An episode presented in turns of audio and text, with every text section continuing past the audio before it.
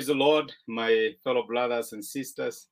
It's another beautiful and wonderful morning that has, God has given us so that we can be able to share from His word and we can be able to encourage one another. The scripture says that encourage each other, and all the more as you see the day approaching. And this is a beautiful time for us to encourage one another and to be there for each other, and especially so as we explore this episode that we are calling the power of forgiveness. We are looking at what it means to forgive, what joy and what freedom, what liberty do we derive when we practice the art of forgiveness. Uh, I want our lead scripture this morning. I want us to read from the book of Nehemiah, chapter 9. This is a prayer that was made by Prophet Nehemiah. He was repenting uh, about the sins of the people and he was reminding God how he had dealt with them faithfully in days gone by. It is a prayer I enjoy reading, and quite often I also find myself applying it in my life. If you read Nehemiah chapter 9 from verse 27, the scripture says, So you delivered them into the hands of their enemies who oppressed them. But when they were oppressed, they cried out to you. From heaven you heard them, and you, you in your great compassion, you gave them deliverers who rescued them from the hand of their enemies. But as soon as they were at rest, they again did what was evil in your sight.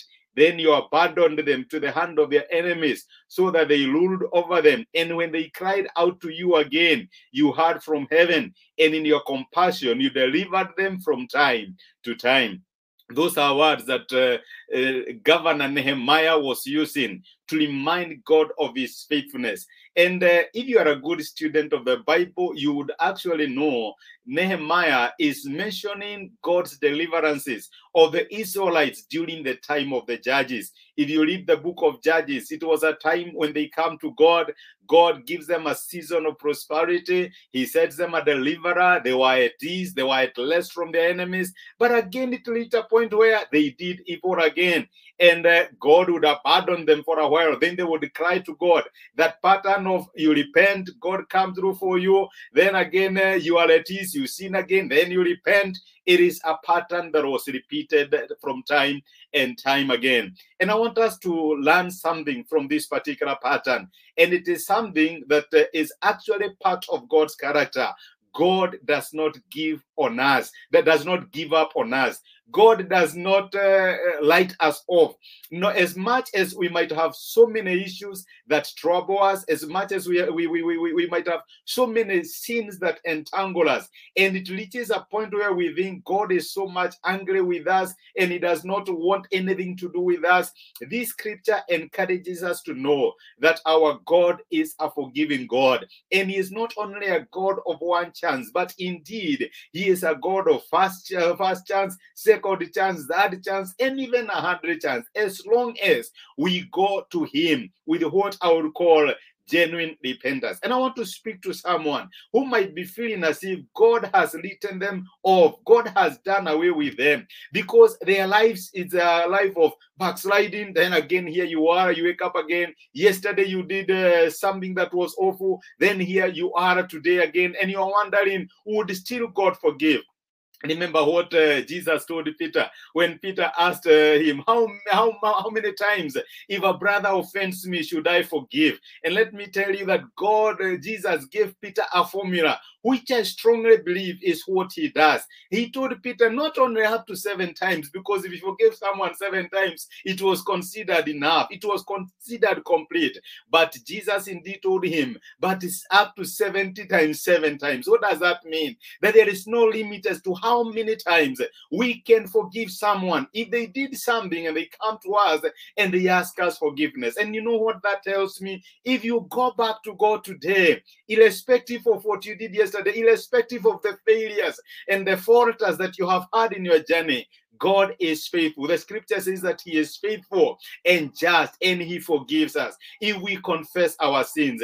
And this is to tell us that there is power, there is delight from forgiveness. Something that forgiveness does, it helps us to try to be better next time. And as a Christian, actually, it is not our own effort. God grants us the ability to overcome what it is that is causing us to, to, to fail and to mess. There is no limit as to how many times our Heavenly Father is willing to forgive us as long as we are willing to admit our guilt, we are willing to admit our mistake. We go to Him and we tell God, Forgive us. The Israelites, they kept going back to God time and time again, and in His faithfulness, God would forgive them. What is it that you are feeling as if God is fed up with you? Where are you feeling like God does not want to see your face again? Is it something you repented about yesterday and again today you are fallen to the same mess? Let me tell you that your father is still waiting. There is still room at the cross. You can still go back to God and tell oh God, I'm the one who did it. Please have mercy on me. Forgive me. And let me tell you that in the abundance of his love and grace, he will forgive you. Let me tell you, I know that many times when somebody borrows us money and they do not repay, and then tomorrow they are coming to borrow, you would not give them because that is our human nature. But God is known to extend his grace every morning. Indeed, the scripture says that his mercies are new every morning. And I can assure you that whatever baggages you are carrying today, whatever baggages of guilt, whatever messes are tormenting your life, if you go to God, He will forgive. He will freely pardon because He's a compassionate and a gracious God. Amen. It is my prayer that this sharing has encouraged you and has empowered you. And more so it, it encourages you to go to God, confess your sins, and tell God what areas you have failed Him. And let me tell you that in love and grace, He will forgive you. Let us pray together. Lord, we are grateful because of speaking to us this morning and reminding us that you are a forgiving God. And you have reminded us the account of the Israelites who sinned against you time and again. And every time they would cry to you, you never got tired of them. You would always forgive them. And I remember my brother and my sister who may be in a similar situation today, who may be tempted to think that you have given up on them because they keep falling into the same mess again and again. That you may grant them to know that you are a compassionate and a gracious God. You are slow to anger. You don't count the many times we have sinned. And as long as you are willing to come into your presence, you are a God who forgives. We are grateful for teaching us this lesson today. May you carry us in the arms of your faithfulness in all that we shall do today. This we ask in Jesus' name. Amen. Amen. God bless you. Thank you for joining me. Remember, you can join a study. We, we normally have a study time every Thursday evening, and a link is provided here below if you are interested or if you can be available. God bless you, and thank you so much for watching.